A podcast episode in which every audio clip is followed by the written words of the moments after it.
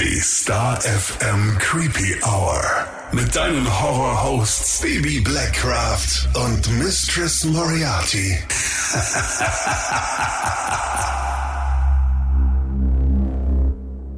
Hallo und herzlich willkommen zurück in der Creepy Hour. Hallo zusammen. Wir werden uns heute mit einem sehr krassen Thema beschäftigen, nämlich mit Amokläufen an Schulen. Oh ja, ein Thema, das schon lange, lange, lange auf unserer Themenliste steht. Wirklich lange, ja. Auch das ein oder andere Mal angefragt wurde. Mhm. Und wir uns dachten, okay, wir setzen uns dran. Ist schon harter Tobak, ist es. Ich weiß auch nicht, was es so unterschiedlich macht zu den anderen Dingen, über die wir hier immer sprechen. Aber es macht schon was mit einem und es ist definitiv ein ja, schon ein sehr emotionales Thema. Ja, aber auch ein super spannendes Thema. Absolut. Ja, und bevor wir damit anfangen, wollten wir überhaupt mal erklären, was es mit dem Begriff und der Definition überhaupt auf sich hat. Amok stammt vom Wort Amok ab und bedeutet so viel wie wütend und rasend. Als Amok werden anscheinend wahllose Angriffe auf mehrere Menschen mit Tötungsabsicht bezeichnet. Solch eine Amoktat geht aber auch immer mit einer Art Gleichgültigkeit des Täters einher. Also wenn es um den Selbstschutz geht, sprich der Amoktäter nimmt seinen eigenen Tod in Kauf. Das Geschehen wird dann als Amoklauf oder Amoktat bezeichnet, der Täter selbst als Amokläufer, Amoktäter, aber auch als Amokschütze, wenn er eine Schusswaffe verwendet. Seit 1871 bis in diesem Jahr, also 2022, gab es insgesamt 16 Amokläufe an Schulen bzw. Bildungsstätten in Deutschland. Der letzte ereignete sich, wie wir wahrscheinlich alle wissen, am 24. Januar diesen Jahres an der Universität Heidelberg. Und jeder von uns ist wohl schon irgendwann einmal auf die ein oder andere Weise mit diesem Thema in Berührung gekommen. Und bei den Recherchen haben wir auch festgestellt, Missys und meine Schulzeit zum Beispiel war eine traurige Hochzeit von Amokläufen an Schulen. Mhm. Also alleine zwischen 1999 bis 2013 kam es zu elf von insgesamt insgesamt 16 Amokläufen an Schulen in der deutschen Geschichte. Und deswegen war es uns heute auch ein Anliegen, über solche Taten zu sprechen. Und Missy, ich frage jetzt einfach mal, was verbindest du denn mit dem Thema? Sofort Religionsunterricht in der Schule. Ja? Ja. Wir haben da öfters über das Thema gesprochen. Ich muss aber sagen, auch nur mit einem bestimmten Lehrer viele waren da sehr spießig eingestellt. Also es war was, was nicht jeder thematisiert hat. War das so ein Ding, bei uns passiert das sowieso nicht? Nee, das nicht. Es gab auch die Geschichte in, in Ansbach beispielsweise. Mhm. Aber das war, ich glaube, in Religion hattest du einfach die Zeit, um darüber zu mhm. philosophieren, wenn wir es mal so mhm. nennen wollen, ähm, was jetzt in den klassischen Fächern aus Zeitgründen gar nicht so funktioniert hätte. Aber das ist mir als allererstes so eingefallen. Ne? Und dann auch so der direkte Übergang zum Thema Mobbing auch, mhm. was das alles bewirken kann, wie wir da entgegensteuern können und so weiter. Also das sind so die ersten Gedanken, die ich damit verbinde. Aber das ist krass, dass du gleich so weit denkst. Weil ich glaube, viele haben in, in dieser Zeit und, und gerade in diesem Teenageralter ja mit Sicherheit erstmal unter dieser Schockstarre gelitten. So, mhm. okay, was passiert hier? Mhm. Ähm, ich finde es krass, dass, dass du da tatsächlich schon so weit gedacht hast, so hey, irgendwas ist mit den Schülern passiert, dass es so weit gekommen ist. Ähm, sehr beeindruckend. Ja, danke auch an die Lehrer, ne? Die wenigen. Total. Weil die das ja alles aufgefangen haben. Ja. Ja, bei dir? Ja, bei mir so als erstes äh, wirklich bewusst wahrgenommen war der Vorfall 2002 in Erfurt. Mhm. Ähm, das war auch der erste richtig große in Deutschland. Und ich weiß noch, zu diesem Zeitpunkt war ich, glaube ich, gerade mal so 13 Jahre alt und in der siebten Klasse. Und ich weiß, immer bei großen Geschehnissen saß meine Mama unten immer ganz lange vorm Fernseher und NTV lief und ja. äh, man hat sich da halt einfach informiert. Und da saß ich wirklich ganz, ganz lange mit meiner Mama vom Fernseher. Und ja, so wie das halt immer ist, wenn irgendwelche Katastrophen passieren, da gibt's 500 Berichte, die dann immer wieder in Dauerschleifen ja. laufen. Und dann gibt's vielleicht mal irgendwo noch einen neuen O-Ton mit dazu. Und ich habe das alles immer aufgesogen wie so ein Schwamm. Also ich fand's super spannend. Das ging eine Faszination von aus, weil ich immer diese Grundangst hatte, was passiert denn, wenn das bei uns an der Schule irgendwann mhm. mal so weit ist, dass jemand schießt? Und es muss ja nicht mehr schießen sein. Also ja. es gehen dir schon so viele andere Szenarien durch ja. den Kopf. Und Faszination, äh, kurz betonen, nicht im positiven Nein. Sinne, nicht, dass das jemand falsch versteht. Nein, ne? also das ist halt einfach so dieses, also es hat mich halt nicht mehr losgelassen. Ja. Und ich dachte mir, was passiert da? Warum, mhm. warum, warum wird das gemacht? Warum entschließt sich heute ein Schüler dazu, aufzustehen und bewaffnet in die Schule zu gehen und einfach alles umzuschießen, was ihm in den Weg kommt. Also ich fand das total verrückt und, und nicht vorstellbar und deswegen glaube ich, hat es mich so fasziniert, weil es was ist, was ich nicht greifen konnte. Ja. Und bei uns war es tatsächlich auch so, Schule, Prävention, tatsächlich schon ein großes Ding. Und ich habe schon gemerkt, dass viele Mitschüler auch so mit leichten Angstzuständen zu kämpfen hatten. Und ich muss da sagen, ich habe da auch dazu gehört. Also es hat mich schon auch in Träumen verfolgt und so. Und, oh wow. Äh, ich bin da sehr affin für, keine Ahnung. Also bei solchen solchen Sachen. Ich sage immer, Amok und Attentat ist so eins der Grundängste, die bei mir wirklich für schlaflose Nächte sorgen. Mhm. Also ich glaube, da hat jeder so seine Vorstellung, was das Schlimmste wäre, was einem passieren kann. Ja. Ähm, aber ich finde, es ist halt auch so ein Ding, dass es so unberechenbar ist und so unvorhersehbar. Passiert immer in so Safe Spots. Ja. Weil in der Schule, klar, da war das Schlimmste wahrscheinlich die Mathearbeit früher. Und dann musst du dich mit solchen Themen beschäftigen. Wie so eine Art kleiner Krieg, wenn wir es mal so nennen mhm. wollen, ne? von jetzt auf gleich. Hattest du denn in deiner Schule irgendwann mal das Bedürfnis, dir so einen ja, Notfallplan zurechtzulegen, dass du sagst, du weißt die Route, die du aus dem Gebäude nehmen würdest oder du weißt, wo du dich verschanzen würdest? Ich bilde mir ein, dass wir das damals sogar durchgegangen sind. Wie so eine Art Probe Feueralarm mhm. ähm, gab es das auch für solche Situationen. Also ich hatte damals schon mitbekommen, dass die Lehrer da bestimmte Konzepte ausgearbeitet haben. Das wurde auch offen kommuniziert. Ähm, dann später auch natürlich auf der weiterführenden Schule und so aber ich habe mich trotz allem sicher gefühlt. Mhm, okay. Also meistens, was auch gut war. Was mir jetzt gerade erst wieder eingefallen ist, das war ähm, ja noch in den niedrigeren Jahrgangsstufen, dass Kinder auf andere Kinder los sind und dann meinten ja, hey, du Psycho, bist du dann der Nächste, der rumballert. Das ist Ach mir echt, war das so mhm. bei euch? Das ist mir gerade jetzt wieder eingefallen. Also nicht en masse, aber da gab es schon die ein oder andere Situation, wo ich mir denke, manche Kinder waren ziemliche Arschlöcher. Ich glaube, das war auch der Nährboden für diese ganzen schlimmen Taten. Ja. Es war ja wirklich, es war ja äh, eine Zeitabfolge, die ja sehr nah war. Wir werden später auch sehen, es war gar nicht so im jährlichen Takt, aber es hat sich so angefühlt. Und es war einfach eine krasse, geballte Zeitspanne, mit der man da konfrontiert war. Und wenn man da in der Schule war, hat es, und es ist ja egal, ob Grundschule, Hauptschule, Mittelschule, Gymnasium oder auch Berufsschule. Ganz klar. Ja, also das ist ja eine, eine Ansammlung von Menschen, eine Bildungseinrichtung, wo man eigentlich in einem Lehrraum oder in einem Klassenzimmer ja dann letztendlich erstmal auch ausgeliefert ist und auf die Hilfe des Lehrers vertrauen ja. muss. Aber wie sowas äh, ablaufen kann und äh, damit man vielleicht mal auch irgendwie einen Bezug dazu bekommt, über was wir hier gerade sprechen, vielleicht sind ja auch einige Hörer ein bisschen jünger und haben das gar nicht so mitbekommen damals, haben wir hier mal ein paar Ansätze um dann eben in der kommenden Folge mit unserem Experten über die Psyche der Täter und über die Umstände zu sprechen. Du kennst vielleicht noch Professor Eck aus unserer Kannibalismus-Folge. Bibi hebt die Hände, yay. Er wird sich wieder Zeit für uns nehmen, also da darfst du dich auch auf eine ganz spannende Folge freuen. Warnhinweis. Der nachfolgende Podcast beinhaltet Themen wie Mord, Gewalt und Sexualverbrechen und ist deshalb für Zuhörer unter 18 Jahren nicht geeignet. Der Inhalt könnte Zuhörer und Zuhörerinnen verstören oder triggern. Wie bereits erwähnt, gab es eben viele, viele Amokläufe an Schulen zwischen Ende der 90er und Anfang der Nullerjahre hier bei uns in Deutschland.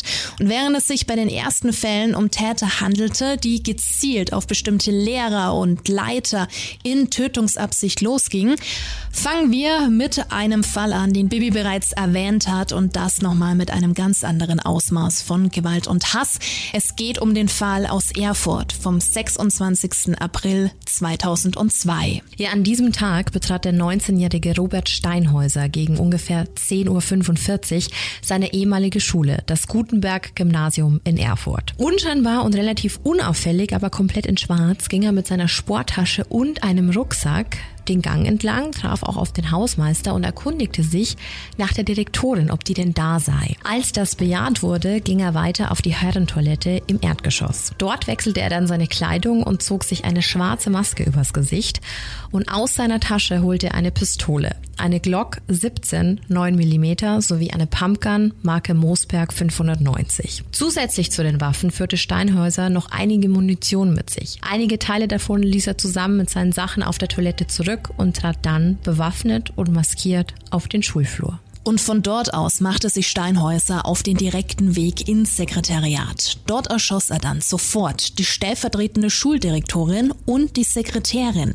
Im Nebenzimmer befand sich aber die Direktorin, die Steinhäuser gar nicht entdeckt hatte. Als diese dann nach dem Schuss die Leichen entdeckte, war Steinhäuser bereits aus dem Raum verschwunden. Ihr Glück. Sie schloss sich ein und alarmierte sofort die Behörden, um eben Hilfe zu holen. Robert Steinhäuser zog weiter und lief die Treppen hoch in den ersten Stock der Schule. Noch auf der Treppe schoss er einen Lehrer mehrfach in den Rücken. Im ersten Stockwerk angekommen, lief er dann direkt zum Raum 105, um dort vor den Augen der Schüler den anwesenden Lehrer zu erschießen. Die Schüsse blieben nicht unbemerkt und als ein Lehrer aus dem gegenüberliegenden Klassenzimmer heraustrat, wurde auch dieser durch mehrere Schüsse getötet. Steinhäuser begab sich anschließend in den zweiten Stock. Und auch hier hatte er ein konkretes Ziel, Raum 206. Als dieser aber leer war, ging er rüber zu Raum 205. Dort waren zum Zeitpunkt seines Betretens aber nur ein paar wenige Schüler versammelt. Steinhäuser registrierte das ohne auf jemanden zu schießen. Und auf dem Weg zum Nottreppenhaus feuerte er dann fünfmal auf eine weitere Lehrerin. Im Raum 211 traf er wieder auf eine volle Klasse. Wieder mussten die Schüler mit ansehen, wie er fünf Schüsse auf die anwesende Lehrerin abfeuerte. Von 211 lief er ins Klassenzimmer 208 und obwohl die Lehrerin anwesend war, schoss Steinhäuser nicht. Er machte sich auf den Weg in den dritten Stock, wo er in Raum 307 eine weitere Lehrerin erschoss. Zu diesem Zeitpunkt wechselt er zum ersten Mal sein Magazin. Er hatte mehrere Magazine mit je 17 und 31 Schuss bei sich. Alle Schüsse feuerte er aus der Glock ab. Die Pumpgun hing eigentlich nur an seinem Rücken zur Deko. Als er dann wieder auf den Flur ging, wurde er von einer Lehrerin direkt angesprochen. Steinhäuser hat sie aber weder angegriffen noch beachtet.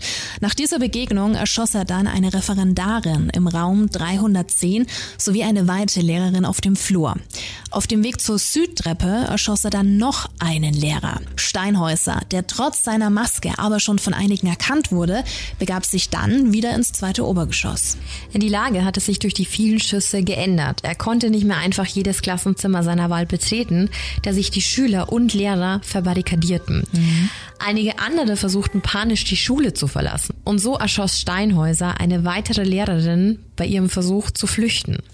Er wechselte nun schon zum zweiten Mal das Magazin und aus irgendeinem Grund ging er wieder in den Raum 208 zurück. Dort hatte er vorher die Lehrerin verschont. Als der Raum dann zu war, schoss Steinhäuser achtmal durch die geschlossene Tür und traf dabei zum ersten Mal zwei Schüler und das tödlich. Das war's dann auch erstmal mit Raum 208. Also er versuchte auch gar nicht mehr, sich Zutritt zu dem Klassenzimmer zu verschaffen. Er zog weiter ins erste Obergeschoss. Auch hier schoss er durch die Tür direkt zur Toilette. Der Schuss blieb allerdings in einem Rucksack eines Schülers stecken, der vor dem Waschbecken stand. Was hat der für ein Glück? Steinhäuser begab sich dann auf den Schulhof. Dort erschoss er eine Lehrerin, die gerade versuchte, so viele Schüler wie möglich aus der Schule zu schicken. Steinhäuser wechselte nun sein Magazin zum dritten Mal. Als er auf dem Schulhof stand, traf dann auch das erste Polizeiauto an der Schule ein. Er öffnete sofort das Feuer auf die Polizisten. Es kam zu einem Schusswechsel, aber niemand wurde getroffen. Daraufhin zog sich Steinhäuser dann über das erste Obergeschoss zurück und erschoss von dort einen Polizisten durch das Fenster. Vor dem Raum 111 kam es dann zu einer schicksalhaften Begegnung und zwar mit dem Lehrer Rainer Heise. Er sah den Amokläufer vor sich stehen und forderte ihn auf, die Maske runterzuziehen. Das tat Robert Steinhäuser dann auch und als dem Lehrer klar wurde, was der ehemalige Schüler da tat, meinte er, du bist das, du hast das alles hier verursacht und dann sah er ihm in die Augen und sagte, du kannst mich jetzt erschießen, aber schau mir dabei in die Augen. Steinhäuser entgegnete ihm dann, Herr Heise, für heute reicht's. In einem unaufmerksamen Augenblick von Steinhäuser schaffte es Herr Heise, ihn zu schubsen und ihn somit ins Zimmer 111 zu befördern. Herr Heise handelte wirklich geistesgegenwärtig und schloss den Raum 111 dann sofort ab. Kurz darauf richtete sich Steinhäuser dann selbst. Der Amoklauf dauerte vom ersten Schuss bis zur Selbsttötung höchstens 20 Minuten. Nach anderthalb Stunden wurde die Leiche Steinhäusers dann aber erst vom SEK im Raum 111 aufgefunden. 15 Menschen wurden bei diesem Amoklauf getötet. 16, wenn man den Täter mit einschließt. Wow, oder? Ja. Ist das gruselig. Ja, zu den Hintergründen. Robert Steinhäuser war bis Anfang Oktober 2001 Schüler des Gutenberg-Gymnasiums gewesen. Ende September 2001 schwänzte er dann einige Tage und legte dafür ein gefälschtes ärztliches Attest vor.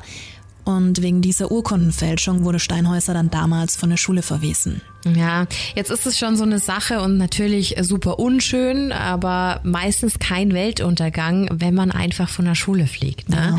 Aber Steinhäuser sah das eben anders, denn man muss erwähnen, dass er ohne jeglichen Schulabschluss dastand. Also da es in Thüringen an Gymnasien keine automatische Anerkennung der mittleren Reife gibt, wenn man die Zehnte geschafft hat, also ist quasi nichts vorhanden. Für ihn war seine berufliche Zukunft quasi total verbaut.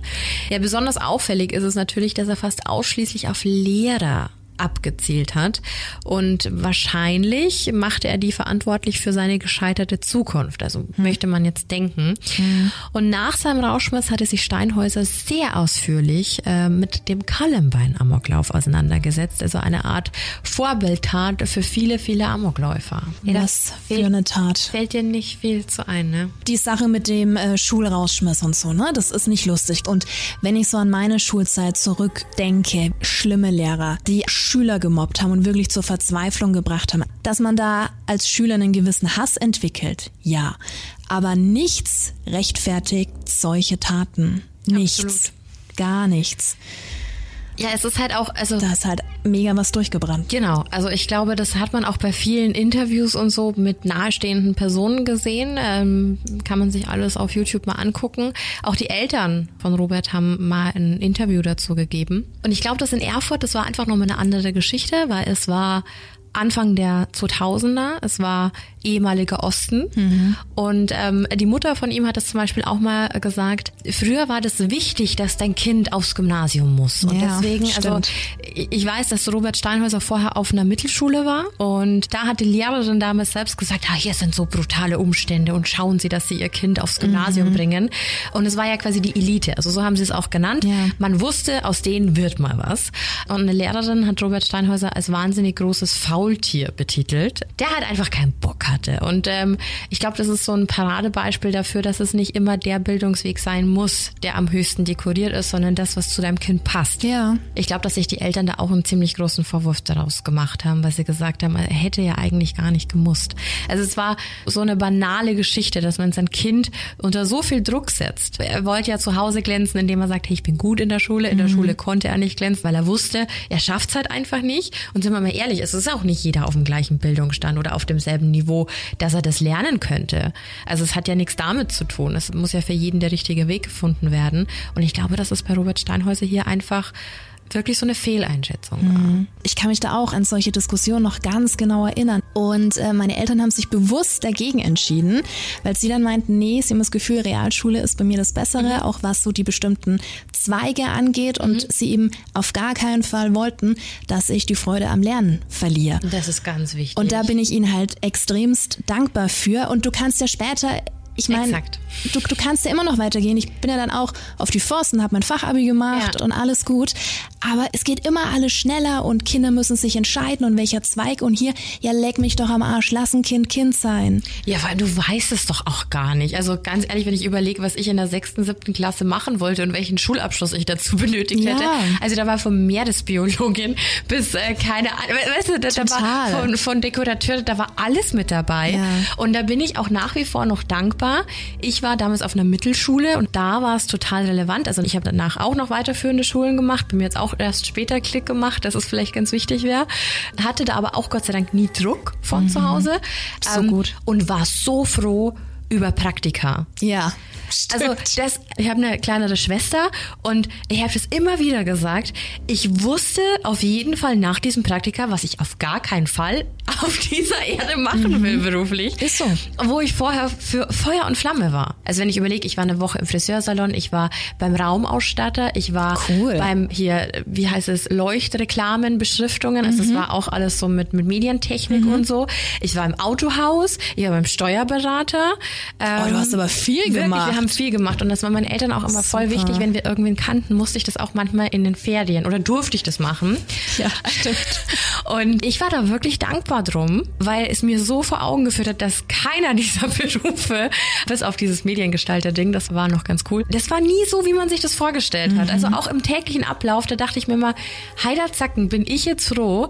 Drei Jahre Ausbildung musste ja auch erstmal stemmen. Ja.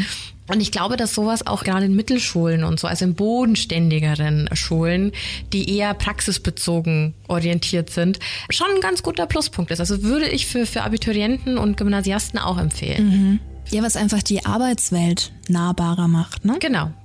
Und vor allem für manche, die ja dann kein Gymnasium machen, die dann mit 16 Jahren auf den Arbeitsmarkt geworfen werden, äh, auch erstmal überlegen, was bedeutet das dann acht Stunden am Tag irgendwo zu stehen. Ja. Ne? Wir hören es ja immer wieder, egal aus welcher Branche, ganz oft werden eben nicht unbedingt die mit dem Studienabschluss bevorzugt, Ja. weil wenn du eben so diesen klassischen Weg gehst, ich weiß jetzt nicht, wie es heutzutage ist, aber sagen wir mal Schule, Schule, Schule, dann gehst du studieren und dann bist du vielleicht irgendwann mal mit Anfang 20 Werkstudent, hockst in einem Büro und weißt nicht einmal, wie es dann gescheit einen Brief schreibst. Zum Beispiel. Ja, Ja, also das, jetzt nicht auf alle bezogen, Ja. um Gottes Willen, bitte nicht falsch verstehen, aber ganz oft passiert's halt eben. Genau, und deswegen glaube ich, muss man diesen Druck tatsächlich rausnehmen. Und ich glaube, da hat schon einen großen Anteil daran. Ja, und auch in der Gesellschaft. Ja. Ich vergesse das zum Beispiel nie. Ich spreche da aus meinem eigenen Umfeld. Ich habe mein erstes Studium hier geschmissen, habe dann eine Ausbildung gemacht und habe dann noch mal ein zweites Studium angefangen. Und ich werde es nie vergessen. Mich haben damals meine Kommilitonen, ein Großteil, echt fallen lassen. Echt? Mhm, weil ich war ja dann nicht mehr toll genug und elitär Warte, genug. darf ich mal ganz kurz vermuten, was dein erster Studiengang war? Warst du, warst du BWL-Student? Ach, Heiderzacken. Ja, ich habe äh, ganz früher mal BWL studiert. Ja, aber das war voll damals. ja, ja, es ist so. das hat voll wehgetan. Das hat Ja, richtig das ist einfach so wehgetan. dumpf, ne? Also es ist so, wenn ich überlege, ich habe auch einfach dann nur mittlere Reife abgeschlossen, habe dann auch erst meine Ausbildung angefangen, habe dann im zweiten Bildungsweg dann quasi nochmal studiert und so. Ne? Und es funktioniert ja alles. Mhm. Also es ist ja nicht so, meine Eltern haben auch immer gesagt, du hast wenigstens das Arbeiten gelernt. und das unterschreibe ich tatsächlich so. Ja. Weil ich war mit 16 auch da und habe dann gedacht so, fuck, okay, acht Stunden. Acht Stunden Büro. Cool, Mhm. Ja. cool, cool, cool.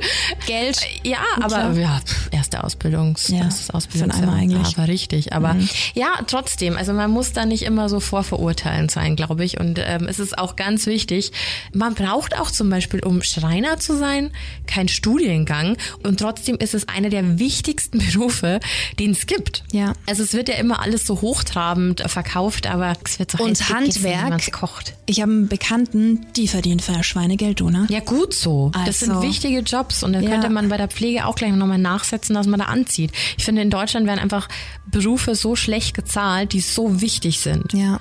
Gut, wir schweifen ab. Wir schweifen völlig ab, aber so viel halt nochmal von uns. Long story short. Es ist nicht wichtig, was du machst und es sollte niemand verurteilt werden. Ich finde es wichtig, dass Support da ist von zu Hause, von Lehrern, von Klassenkameraden. Ähm, das sollte eigentlich selbstverständlich sein. Was Genau, sonst egal welche Schule. Ja. Und es soll ja auch irgendwo Spaß machen, auch wenn das wahrscheinlich ganz viele Schüler gar nicht mehr hören können. Aber eigentlich schon cool, wenn man immer wieder neue Sachen lernt. Und ich glaube, im etwas älteren Alter weiß, Weiß man das dann auch zu schätzen. Ja.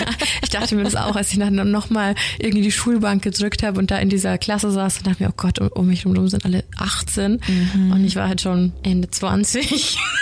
und ich habe alles aufgesaugt wie ein Schwamm, weil ich mir dachte, cool, mal wieder lernen, mal Ja. wieder was Neues erfahren. ist so. Also von daher, alle Türen dieser Welt stehen dir offen. Klingt kitschig, ist, aber so. Ja. Ja, wie bereits zu Anfang angekündigt, gab es schon wirklich viele, viele solcher schrecklichen Taten und es fühlten sich leider auch weitere Täter davon animiert bzw. inspiriert. So kam es nur ein Jahr später, am 2. Juli 2003 in Coburg, also quasi um die Ecke, zu einem Amoklauf eines 16-Jährigen, der zuerst auf eine Lehrerin schoss und sich anschließend selbst umbrachte. Drei Jahre später, am 20. November 2006, gab es dann die nächste Tat, die bis heute einfach nur sprachlos macht. Absolut. Diesmal war der Tatort die Geschwister Scholl Realschule in Emstetten. Das liegt in Nordrhein-Westfalen.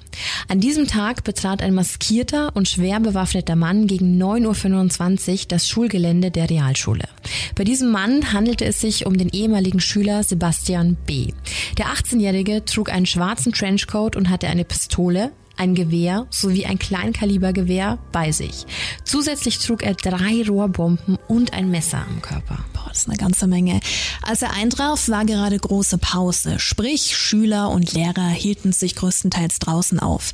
Sebastian nutzte das und zündete auf dem Weg zum oberen Schulhof eine Rohrbombe und einen Rauchtopf.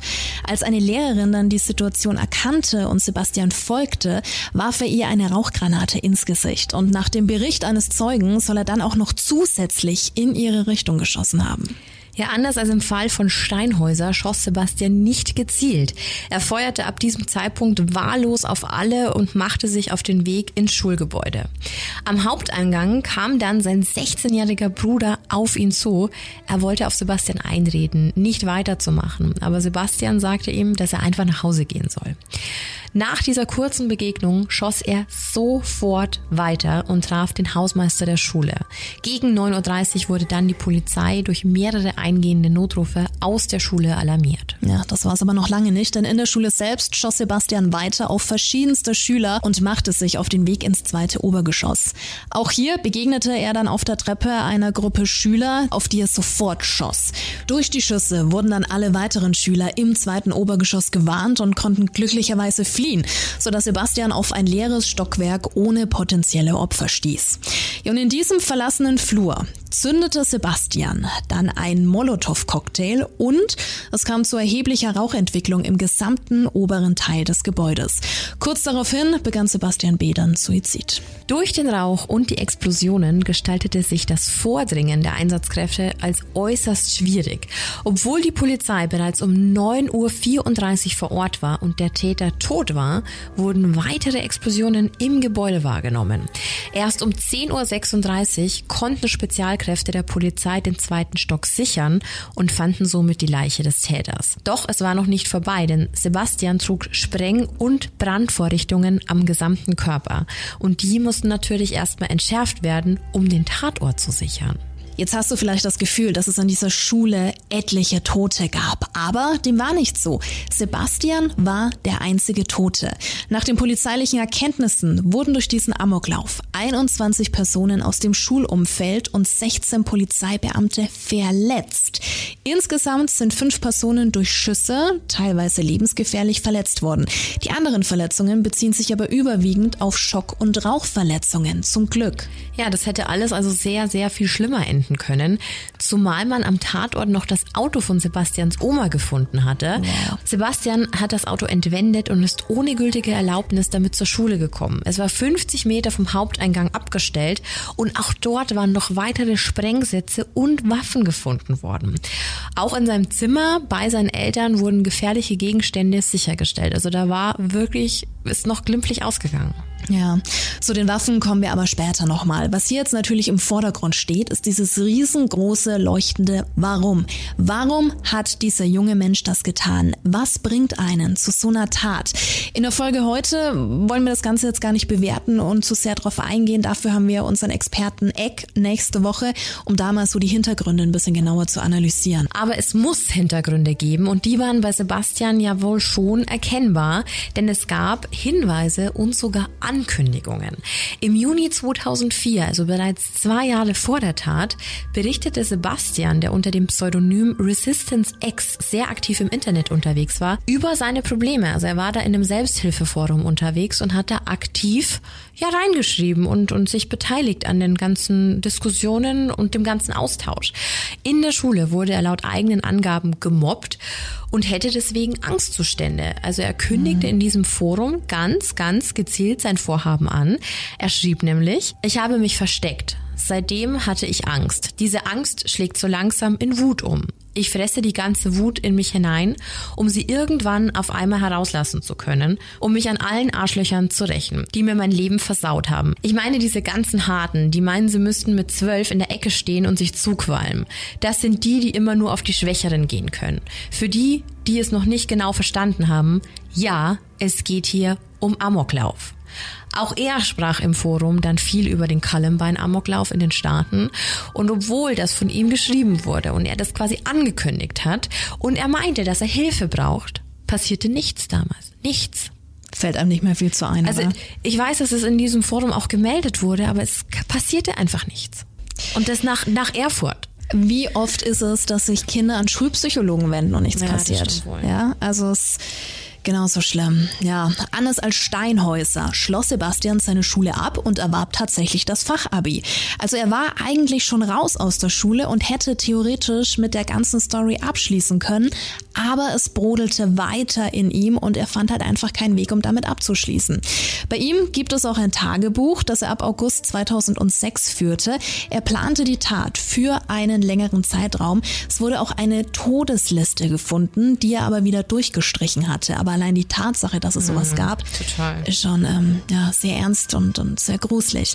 Er hat sich sogar eine Map in Counter-Strike erstellt, also in diesem Game, und die Tat durchgespielt. Also wie gesagt, wir wollen heute noch gar nicht so stark auf die Psyche der einzelnen Täter eingehen, aber das ist schon heftig. Also der muss so viel Hass in sich getragen haben, um das Ganze schon so detailliert zu planen. Ich glaube, das musst du machen, damit es dann irgendwann, wenn es dann soweit ist, schon in dich übergeht, damit du dann weißt, aber sich eine fucking Map anzulegen in Counter-Strike, um da die Leute schon wegzukriegen, das ist Ja, oder auch eine unvorstellbar. Todesliste allein schon aufzuschreiben, wer dran glauben muss. Das finde ich jetzt aber tatsächlich noch nachvollziehbar. Echt? Ja, also dass du als, als gekränkter Teenager, was ihr hier quasi auch so, das finde ich immer sehr schwierig, weil ich finde schon, dass es ein Unterschied ist, ob das ein 14-Jähriger macht oder ein 18-, 19-Jähriger. Ne? Also es kommt halt immer darauf an, Das in auch, welchem ja. Stadion die sind so. Aber schon sehr heftig. Aber da finde ich eher noch Namen aufzuschreiben, wenn da jetzt nicht Todesliste drüber steht und die dann einfach durchzustreichen, finde ich tatsächlich noch einen Ticken ich will gar nicht das falsche Wort sagen, Nee, aber ich weiß schon, was nicht du so meinst. schlimm wie zum Beispiel in Counter-Strike die, die Map nachzubauen, Mhm. das zu visualisieren. Ja, ja, all- alles schlimm. Vor allem die Kombi halt. ne? Das volle Paket. Ja, aber eine Frage stellt sich ja bei beiden Fällen wahrscheinlich jeder, nämlich wie konnten die beiden Täter an Schusswaffen kommen? Also es ist ja immer das Erste. Wo kriegt man sowas überhaupt her? Und klar kannst du mit anderen Waffen auch Schaden anstellen, ne? also ohne Frage. Aber wenn eine Schusswaffe im Spiel ist, dann haben Opfer fast keine Chance mehr. Also was willst du machen? Und von Steinhäuser, also dem Täter aus Erfurt, wissen wir, dass er zum Beispiel im Schützenverein war und er legte sogar auch alle Prüfungen ab und war im Besitz einer Waffenbesitzkarte. Also legal war der Kauf seiner Waffen trotzdem nicht, auch wenn es für den Verkäufer damals so aussah. Die von Steinhäuser gemachten Aussagen zum Erlangen der, nennen wir es mal, Lizenz, also dieser Waffenbesitzkarte, entsprachen nämlich eigentlich gar nicht den Anforderungen des deutschen Waffengesetzes. Und dessen war sich Steinhäuser auch sehr bewusst. Deswegen ging das alles sehr schnell, dass er sich Waffen gekauft hat. Und falls sich das Thema speziell interessiert, haben wir da auch eine Folge speziell zum Thema Waffen für dich. Also vielleicht einfach mal in die Folgenübersicht schauen, damit wir hier jetzt nicht zu weit ausholen müssen. Ganz genau. Was aber Sebastian B., dem Täter aus Emstetten, betrifft, da wird's dann schon ein bisschen heikler und komplizierter, denn er hatte sogenannte Vorderlader-Handwaffen im Internet von einem Händler bestellt. Diese Waffen sind allerdings erst ab 18 frei zu erwerben.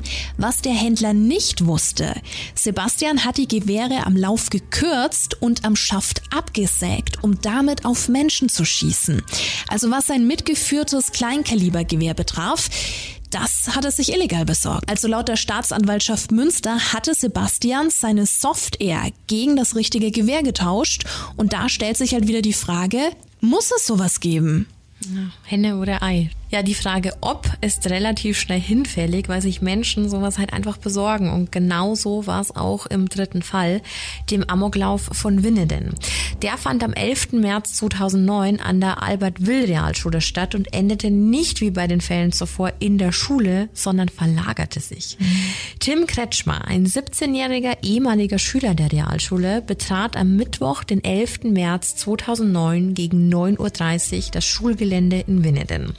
Auch er trug wie die Täter vor ihm eine Art Tarnanzug in Schwarz und war bewaffnet mit einer 9 mm Pistole vom Typ Barretta. Er ging gezielt in ein Klassenzimmer im ersten Stock und eröffnete das Feuer. Ganz bewusst schoss er aber nicht wild um sich, sondern er zielte präzise auf die Köpfe der einzelnen anwesenden Schülerinnen und Schüler. Also allein in diesem Raum tötete er fünf Menschen. Bereits um 9.33 Uhr gingen die ersten von sehr vielen Notrufen bei der Polizei ein. Durch die Erfahrungen der vergangenen Jahre waren die Beamten aber zum Glück besser geschult und bereits fünf Minuten später am Tatort. Also das war ja früher auch noch anders. Und obwohl erst so wenig Zeit verstrichen ist, reichte es für weitere 60 Schüsse durch Gretschmer. Gib dir das mal. 60. Ja. Er tötete weitere Schüler im Alter von 15 bis 17 Jahren. In einem Chemieraum und auf dem Flur erschoss er dann drei weitere Lehrerinnen. Ja, als Kretschmer die Polizei bemerkte, eröffnete auch auf sie das Feuer und floh aus dem Gebäude. Tim Kretschmer verließ, wie bereits angekündigt, die Schule und lief Richtung Innenstadt. Am Zentrum für Psychiatrie begegnete er einem Gärtner und erschoss auch ihn. Also eine total unbeteiligte Person. Ja. Es folgte dann ein Großaufgebot, also inklusive Fahndung mit mehr als 800 Einsatzkräften. Wahnsinn. Alles wurde abgeriegelt und während Kretschmer auf der Flucht war, wurde auch zeitgleich sein Elternhaus gestürmt, denn er trug bei seinem Amoklauf nämlich keine Maske und wurde sofort erkannt, was natürlich zur Folge hatte, dass sofort die Adresse von ihm gestürmt wurde. Yep. Währenddessen hielt Kretschmer auf einem Parkplatz einen 41-jährigen Autofahrer an und zwang ihn mit vorgehaltener Waffe loszufahren. Die Fahrt führte ihn dann ins 40 Kilometer entfernte Wendlingen im Kreis Esslingen. Also knapp zwei Stunden hatte er diesen armen Mann als Geißel im Auto gezwungen, über die Autobahn und Bundesstraßen zu fahren. Erst an der Kontrollstelle der Polizei konnte der Mann dann ein Lenkmanöver starten und aus dem fahrenden Auto springen. Da musste halt auch erstmal einen Mut dazu haben. Ne? Überleg mal, also du denkst ja wahrscheinlich immer, tue ich es jetzt oder erschießt er mich? Ja. Ja. Kretschmer flüchtete dann zu Fuß weiter bis in ein Industriegebiet. Dort kam er dann an einem Autohaus an.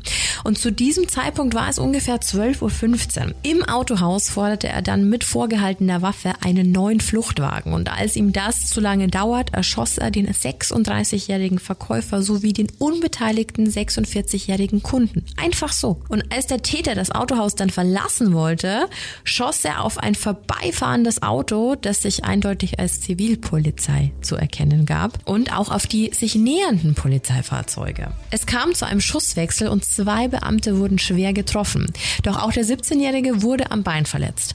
Tim Kretschmer flüchtete sich dann durch den Hinterausgang auf ein benachbartes Firmengelände, setzte sich dort auf den Boden, lud seine Waffe noch einmal durch und schoss sich in den Kopf. Dieser letzte Schuss war um circa 13 Uhr und war Nummer 113 von Tim Kretschmer an diesem Tag. Ja. 113 Schüsse. Unfassbar, oder? Wahllos. Ja. Der Amoklauf dauerte ganze drei Stunden und kostete 15 Menschen das Leben. 13 Menschen wurden teils schwer verletzt, konnten den Tag aber überleben. Die Waffe von Kretschmer gehörte übrigens seinem Vater. Der war im Schützenverein und besaß die 9 mm ganz legal. Das Problem an der Geschichte war aber, dass er die Waffe nicht ordnungsgemäß aufbewahrte und jeder von uns denkt sich jetzt, What the fuck? Ja. Warum? Warum? Warum? Warum? Anstatt seine Waffe wie vorgeschrieben in einem Waffentresor aufzubewahren, waren die nämlich frei zugänglich im elterlichen Schlafzimmer untergebracht. Ja, und das hatte dann halt noch riesen Konsequenzen für die ganze Familie. Ja. Ich glaube, die Tatsache, dass dein Kind so vielen anderen Eltern ihre Kinder genommen hat, ist schon schlimm genug. Ja. Und wenn du dann noch so eine Last auf deinen Schultern hast, dass du da dann Mitschuld trägst, das ist, glaube ich, unvorstellbar. Also ich meine, es ist schon selber schuld, geholt aber wünschen tut man sowas natürlich niemanden. Am 1. Februar 2013 verurteilte das Landgericht Stuttgart den Vater wegen fahrlässiger Tötung zu einer zur Bewährung ausgesetzten Freiheitsstrafe von einem Jahr und sechs Monaten, da der Angeklagte die Tat hätte verhindern können, wenn er Waffen und Munition ordnungsgemäß verwahrt hätte. Und du kannst es dir vielleicht schon denken, knapp zwei Monate nach dem Amoklauf verließ die Familie ihren bisherigen Wohnort. Ich meine, ihnen ist ja auch nicht mehr viel übrig geblieben. Die Kretschmers, also die Eltern sowie die Schwester, leben heute geschützt mit einer neuen Identität. Es ging aber noch weiter mit den Anklagen. Es kam nämlich noch ein Zivilverfahren dazu. Das Landgericht Stuttgart entschied nämlich 2015, dass der Vater des Täters der Unfallkasse Baden-Württemberg, welche eine Forderung von knapp 717.000 Euro geltend machte, die Kosten für die Heilbehandlung von Schülern, Eltern und Lehrern ersetzen muss. 717.000 Euro. Die Schadensersatzforderungen gegen die Mutter des Täters wurden allerdings abgewiesen. Am 10. März 2017 schloss der Vater des Täters dann mit der Unfallkasse Baden-Württemberg einen außergerichtlichen Vergleich, wonach er sich verpflichtete, 500.000 Euro an die Unfallkasse zu zahlen, womit alle Ansprüche für die Behandlungen und Therapien abgegolten sind. Aber trotzdem 500.000 Euro, das ist eine halbe Million. Ja, der weiß es bis zu seinem Lebensende, warum er zahlt. Ja. Ich glaube schon, dass es jeden Morgen wahrscheinlich so ein Weckruf ist und du dir denkst, mein Kind hat das angestellt, mein Kind ist dafür verantwortlich. Aber ich glaube auch, dass bei solchen Leuten, du musst auch jeden Monat dran denken, mhm. vielleicht nicht so schadet. Und es wurde ja reinvestiert. Mhm. Ja, was ich aber echt Wahnsinn an der Geschichte finde, ist, Tim war im Zeitraum von April bis September 2008 im psychiatrischen und neurologischen Krankenhaus Weißenhof in Weißenberg zur Beratungstermin vorstellig geworden. Also es heißt, es gab Auffälligkeiten. Und es heißt, es muss der Familie aufgefallen sein. Ja. Und genau das versuchte auch der Vater noch zu nutzen und verklagte wiederum das Klinikum Weinsberg, auf 8,8 Millionen Euro. Und dieses Geld wollte er dann an die Angehörigen der Opfer verteilen. Aber er scheiterte, weil das äh, bei ja, würde zeigen, bei medizinischen Einrichtungen schon immer so ist, dass die nach bestem Gewissen handeln. Mhm. Das Gericht stellte fest, dass zwar Behandlungsfehler gemacht worden seien, sah aber keine Mitschuld für den Amoklauf. Also da war ganz klar gesplittet. Boah, schwieriges Thema. In meinem Kopf sind gerade so viele Gedanken und äh, Pro und Contra und hier und da. Ich glaube, dass diese Personen durch alle Raster gefallen sind. Ich glaube nicht, dass man es einer Person zuschieben kann. Nee, es ist ein Kollektivversagen. Ja. Es ist ein Kollektivversagen, es ist ein absolutes No-Go äh, von den Eltern, die Waffen mhm. da frei Sowieso. rumstehen zu ja. lassen. Ich meine, natürlich könntest du jetzt kommen mit, entschuldige mal, wer rechnet damit, dass sein Kind ähm, ja einen Amok ausübt. Mhm. Auf der anderen Seite, wenn es schon Auffälligkeiten gab, dann bitte konzentriert euch auf euer Kind, also passt doch da doppelt und dreifach auf. Dann kommen wieder die psychologischen Einrichtungen. Wie oft passieren da Fehler? Ja. Also Boah, und du hast wahrscheinlich auch eine schwierig. Flut an Leuten. Also das haben wir ja heute noch. Versuch mal heute irgendwie einen Therapieplatz zu finden. Schwierig. Monatelange ähm, Wartelisten. Exakt. Ja. Und ähm, ich weiß nicht, ob das damals auch schon so ausgeprägt war. Wir haben das ja öfter. Erinnerst du dich noch an den Amoklauf von Brenda Ann Spencer, den I wir schon like bei, Mondays. genau durchgenommen mhm. haben, äh, die da auch auf, auf Schüler aus ihrem Haus geschossen hat. Von ihrem Haus aus. Von ihrem ja, Haus aus. Ja. Und da waren auch so viele Vorinstanzen. Da waren so oft, wir können Hilfe bieten und trotzdem fällt sie durchs Raster mhm. und trotzdem wird sie weiter vergewaltigt und trotzdem, wo muss sie bei ihrem alkoholsüchtigen Vater leben? Ja. Und man weiß ja nicht, was in, in solchen Familien vielleicht auch noch vorgeht. Ist immer keine Rechtfertigung, aber es sind alles so Einflüsse. Und deswegen, ich finde schon auch, wäre die Waffe nicht da gewesen, hätte er sich es wahrscheinlich auf einem anderen Weg geholt. Also ich würde jetzt nicht sagen, dass es nicht stattgefunden hätte, wenn die Waffe nicht da gewesen wäre. Dann wäre es ähm, was anderes geworden. Aber es ist ja. halt grob fahrlässig. Ja. Wichtig fand ich, dass es die Mutter nicht getroffen hat. Ich meine, die hat die Waffe ja nicht rumliegen lassen. Ja, nicht direkt, aber die hätte halt zu ihrem Mann auch was sagen ja, können. Ne? ob er drauf gehört hätte. Äh, ja. Das sind halt immer diese Steckst Strukturen drin, in ne? Familien, genau. Mhm. Und äh, ich glaube, wenn ein Vater schon so eine Faszination für Schusswaffen hegt und das dann ja auch mit Sicherheit weitergibt. Ja, dann muss der aufpassen. Weiß ich nicht, ob das für Kinder, die dann vielleicht eh schon irgendwie einen Knacks weg haben, mhm. dann so die beste Vorbildfunktion ist. Mhm. Man weiß es nicht. Würde mich auch mal die Meinung unserer Creepy Family interessieren. Ich weiß, dass einige unserer Hörer auch im Schützenverein sind. Mhm. Ja, gerne mal her mit deinem Feedback. Aber ich glaube, da gibt es auch den Unterschied zwischen verantwortungsvollen Umgang und solchen Hallodris, die mhm. dann halt einfach ballern geil finden. Gehe ich auch von aus, ja. Aber zurück zum Thema. In den Jahren 2009 bis 2022 ereigneten sich noch weitere fünf Amokläufe an Schulen, zum Beispiel in St. Augustin in Nordrhein-Westfalen, in Ansbach in Oberbayern, in Ludwigshafen am Rhein, in Rheinland-Pfalz sowie in Werningerode in Sachsen-Anhalt. Ja, und nicht zu vergessen in Heidelberg in Baden-Württemberg. Also du merkst, das Thema ist nach wie vor sehr aktuell. Leider. Leider, Leider ja. Ja, wir haben heute bewusst nur über Vorfälle an deutschen Schulen gesprochen. Die Vorreiter aus den USA mit zum Beispiel dem Columbine-Amoklauf oder auch Attentate wie im OEZ in München Oh ja. oder der Fall Breivik aus Norwegen. Das unterteilt sich alles noch in so viele andere Bereiche und vor allem das ganz Wichtige mit religiösen oder rechtsextremistischen Hintergründen. Da muss man differenzieren. Und da werden wir auch zu allen Themen noch eigenständige Folgen machen. Aber jetzt ging es eben erstmal um die Taten, die an unseren Schulen passiert sind. Und deswegen freuen wir uns sehr darauf, beim nächsten Mal in die Psyche der Täter einzutauchen. Yes, und wir haben es ja vorhin schon mal angesprochen. Das Ganze dann mit Professor Rudolf Eck, einem der bekanntesten Kriminalpsychologen Deutschlands. Also der weiß, wovon er spricht. Ja, da freuen wir uns schon sehr drauf. Auch ein sehr äh, beliebter Talkgast bei uns. Sehr. Also wie gesagt, die Kannibalismus-Folge kam äh, bei der Creepy Family richtig gut an. Boah, das war schon äh, eine heftige Folge heute, ne? Ich finde auch, und es gibt halt einfach so viel Diskussionsstoff. Also ich glaube, man kann über so vieles äh, sinnieren und es gibt ja immer diese zwei Seiten. Was würde man tun, wenn man betroffen ist? Ja. Und was würde man tun, wenn man solche Gefühle hätte oder was passiert in so einem in so einem Amokläufer. Also es gibt ja diese zwei Seiten und äh, ja, wenn du jetzt mal so zurückblickst auf die heutige Folge, was empfandest du als am schlimmsten? Jedes Opfer ist ein Opfer zu viel. Ja. Gar keine Frage. Ich finde es einfach schlimm, dass so oft nicht erkannt wird, was in den Leuten vorgeht. Dass nicht geholfen wird, dass es Zeichen gibt, die nicht gesehen werden und dass sowas, ich meine, wie krass musst du eigentlich drauf sein, dass du sowas machst? Ja, dass du als normal angezogene Person in diese Schule spazierst, dich dann umziehst und du weißt, sobald du mit dieser Waffe auf keinen den Weg. Schulgang trittst, dann ist es rum. Dann ziehst du es durch, Ja. ähm, weil, weil dann hat dich schon jemand gesehen und Ja. dann ist dieser Impuls, der danach kommt oder dieser ganze Schwall an, an, an Konsequenzen, das das mit sich zieht, es muss so krass viel dazugehören, sich diesen Schritt zu in Anführungszeichen trauen oder zu Ja. wagen. Ja. Ähm, also wie abgestumpft und wie fertig man mit allem einfach Ja. schon sein muss, dass man das wagt. Voll. Weil die muss ja auch klar sein, dass du da lebend nicht mehr rauskommst. Es will ja keiner. Ja, Also ich glaube, ja, es, es will keiner, also ich glaube, das ist immer so ein ganz großer Punkt bei Amokläufen, da will ja keiner überleben, weil dann hast du die ganzen Konsequenzen zu tragen. Und ich Genau. glaube, das ist für die noch krasser. Ja, aber das ist jetzt, wenn man sagt, okay, du bist einfach so im Arsch. Ja.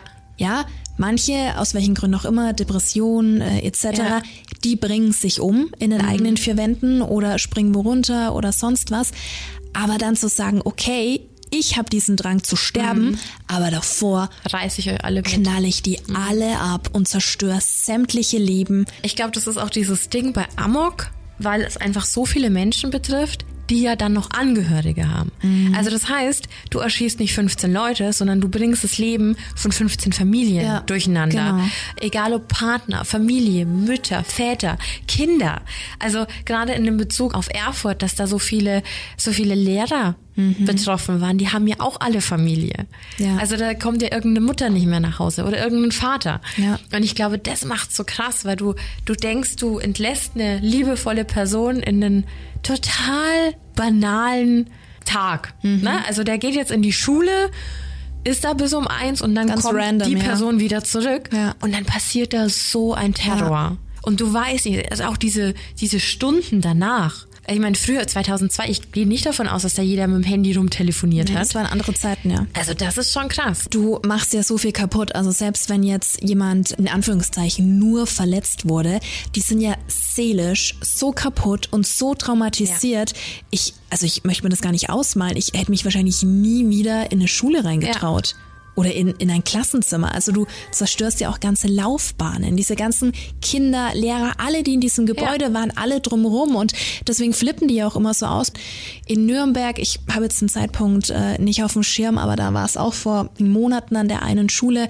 Ähm, da hieß es auch morgens dann in der Pressemeldung von der Polizei, Schusswaffe, Schule wird evakuiert und du sitzt halt an deinem Schreibtisch, bereitest deine Sendung vor und denkst so, oh mein Gott, oh mein Gott, bitte nicht. Letztendlich war es dann in Anführungszeichen nur eine Schreckschusswaffe und es waren äh, zwei Teenager, die sich da einen blöden Scherz erlaubt haben, aber da geht dir halt der Arsch auf Natürlich. Grundeis, weil du dir denkst, bitte, bitte, bitte nicht. Ne? Und mich würde es auch wirklich interessieren, ob das bei Lehrern oft ein Hintergedanke ist.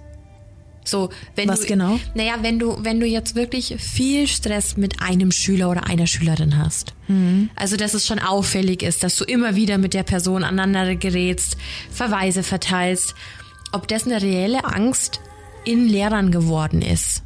Oder ob die das komplett ausblenden. Oh, das ist eine gute Frage.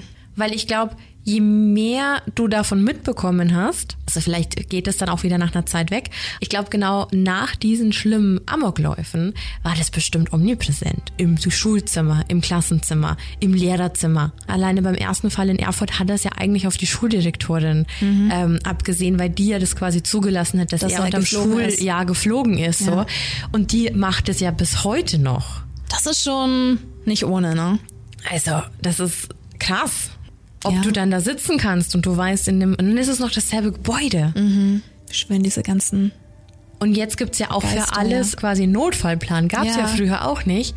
Ähm, wir haben uns da auch drüber unterhalten, dass diese Dame aus Erfurt, diese Schuldirektorin, dann auch gemeint hat, vom Keller bis zum Dach ist jetzt alles vernetzt und sie kann Durchsagen machen, was früher gar nicht funktioniert hat oder auch gezielt in bestimmten Bereichen Durchsagen machen. Oder auch die Polizisten, wenn man sich das damals mal angeschaut hat, die alle gesagt haben, wir wussten ja überhaupt nicht, was da eigentlich los ist. Mhm. Das gab's ja vorher nie. Wie kommst du darauf, dass jetzt da ein Schüler rumläuft, der auf alle schießt? Ja. Du gehst von irgendwelchen anderen Dingen aus, aber nicht davon. Wie hat's der Polizist so schön genannt? Das war Fall Null. Mhm. Das war die Vorlage für alles, was noch danach kam. Wie du vorhin schon sagtest, das waren ja auch handytechnisch ganz andere Zustände. Es gab noch nicht groß irgendwie Social Media. Heute hast du halt deine 100.000 WhatsApp-Gruppen oder du haust mal schnell was auf Insta raus oder Facebook und da macht es dann natürlich Ich glaub, die Runde. Jetzt gibt's ja sogar bei Facebook, wenn solche Sachen passieren, dieses Ich bin in Sicherheit. Kennst du das? ja, sag Das, mir was. das hatte ich auch, wann, wann war denn das? Das hatte ich auch irgendwann mal am Handy, da war ich irgendwie in der Nähe, war aber wirklich weit weg. Ich glaube, das war sogar von München, vom OEZ. Ah, okay. Und dann gab's eben so, oder auch bei Fluten oder sowas, Ja, stimmt. konntest du quasi einstellen, ich befinde mich in Sicherheit, damit deine... ja, war das nicht bei, bei äh, dem schlimmen Hochwasser? Das auch. Also das Ja, hat ja. Facebook über die Ja. Jahre irgendwie so, so eingeführt. Und ich glaube, dass es das erste Mal tatsächlich im Bataclan-Attentat zum Einsatz kam. Das kann gut In sein. Frankreich. Ja, aber es stimmt schon. waren andere Zeiten. Wir können einfach nur beten, dass sowas nie wieder passieren wird, aber es ist trotz allem gut, dass da einiges gemacht wurde und ich würde mir einfach wünschen, dass die Leute da mit offenen Augen und Ohren durch die Welt gehen und einfach mal ein bisschen nach links und rechts schauen, was im Umfeld so los ist. Und nicht alles abtun. Also ich habe manchmal das Gefühl so, dass, dass Leute gar nicht für voll genommen werden und dann schon fast in solche Taten getrieben werden. Wenn jemand sowas schon ankündigt, dann ist es vielleicht in dem ersten Fall ein Hilfeschrei. So, und wenn das dann keiner ernst nimmt, das war so ein bisschen wie bei Charles Manson. Weißt du, dass er, Ja, ja. er muss das immer pushen und dann merkt er so, ach fuck, ich komme jetzt gar nicht mehr Ja. weiter. Und ich glaube, dass es ganz oft der Fall ist, dass wir irgendwas vernehmen oder irgendwas hören und dann denken, ach, macht er eh nicht. Ich bin mir aber sicher, dass einige jetzt, die zuhören, sich denken, naja komm, aber viele wollen sich auch wichtig machen. Ja, stimmt, es gibt etliche, die sich wichtig machen wollen, aber lieber einmal mehr abchecken, als dass irgendwas übersehen Das wird. stimmt. Und ich hatte das tatsächlich in meinem direkten Umfeld. Da war ich in der Berufsschule und mein damaliger Freund war an der Fachhochschule und die war keine 200 Meter von der Berufsschule entfernt. Und äh, da ist was ganz Krasses passiert. Da hat sich unterm Unterricht ein äh, Schüler vom Dach gestürzt. Und der hat tatsächlich, bevor er auf die Toilette gegangen ist, der ist nämlich aus einem Toilettenfenster gesprungen, einer Mitschülerin noch einen Zettel in die Hand gedrückt und äh, da stand drauf, ich bringe mich jetzt um. Boah. Und Boah. dann war Unterricht äh, in diesem Schulgebäude und es waren sehr, sehr viele Fensterfronten. Und dann ist er da mitten unterm Unterricht in den Pausenhof geknallt und es war eben so eine U-Form. Also das heißt, ganz, ganz viele Schüler haben Das gesehen. den dann auch aufprallen sehen, ja. Und da ist es genauso. Was tust du da? Du musst dem nachrennen. Ja. Du musst irgendwas tun. Und äh, ich glaube, dass es ganz oft unterschätzt wird. Hat man danach noch mal was von dem Mädel äh, mit dem Zettel gehört? Nicht, ne? Aber das war auch so ein Tag und das hatte für mich so genau so einen Charakter. Wir saßen dann alle an der Schule und wir haben, dadurch, dass sie so nah aneinander waren, wir haben den Krankenwagen kommen hören, wir haben die Feuerwehr kommen hören. Und ich stand im ständigen Austausch mit meinem Ex-Freund damals, der das halt alles so wie, wie so ein Ticker Ja, kommentiert hat. klar. Und du sitzt dann da in der Schule und dann habe ich gesagt, hey Leute, wisst ihr, was da gerade passiert ist? Und dann hast du richtig diese Stimmung in diesem Klassenzimmer auch bei uns wahrgenommen. Und ich glaube, genau so ist es. Und wie muss es sein, wenn dann Schüsse fallen? Mhm. Und dann gab es vielleicht eine Tat vorher schon. Also jetzt mal abgesehen von Erfurt, da wusste wahrscheinlich niemand, was da los Ja. war. Aber äh, es, wie gesagt, es ist ein ganz, ganz unangenehmes Thema, aber doch so Wichtig. ein, ja, und auch so, so einnehmend, wenn du dich drüber informierst, finde ich. Ja. Da kommst du von einem Video ins andere und was sagen die Eltern dazu? Was sagen die dazu? Wieso konnte das passieren? Wieso hat es keiner gemerkt? Wie konnten die an Waffen kommen? Ja. Und ich gehe mal davon aus, dass es heute, wir haben da ja auch mit unserer äh, Büchsenmacherin mal drüber gesprochen, wie leicht es eigentlich auch ist, jetzt durchs Darknet zum Beispiel an Waffen zu kommen. Sehr unheimlich. Bitte nicht machen. Ja, so viel dazu. Das waren heute viele Infos. Muss man erst mal sacken lassen, ne? Ja, viele Tathergänge. Sehr einzeln beschrieben. Definitiv. Wir hoffen trotz allem, dass dir diese Folge gefallen hat, du sie spannend fandest. Und wie gesagt, nächste Woche darfst du dich dann auf Professor Eck freuen mit vielen Infos zur Psyche der Täter Zur und, Prävention vielleicht auch. und wie allgemein kriminalpsychologisch mit solchen Taten umgegangen wird. Ich bin auf jeden Fall sehr gespannt und freue mich sehr auf Professor Dr. Eck. Ich mich auch. so, in diesem Sinne, vielen Dank fürs Zuhören. Bleib gesund. Das sowieso. Creepy Trio.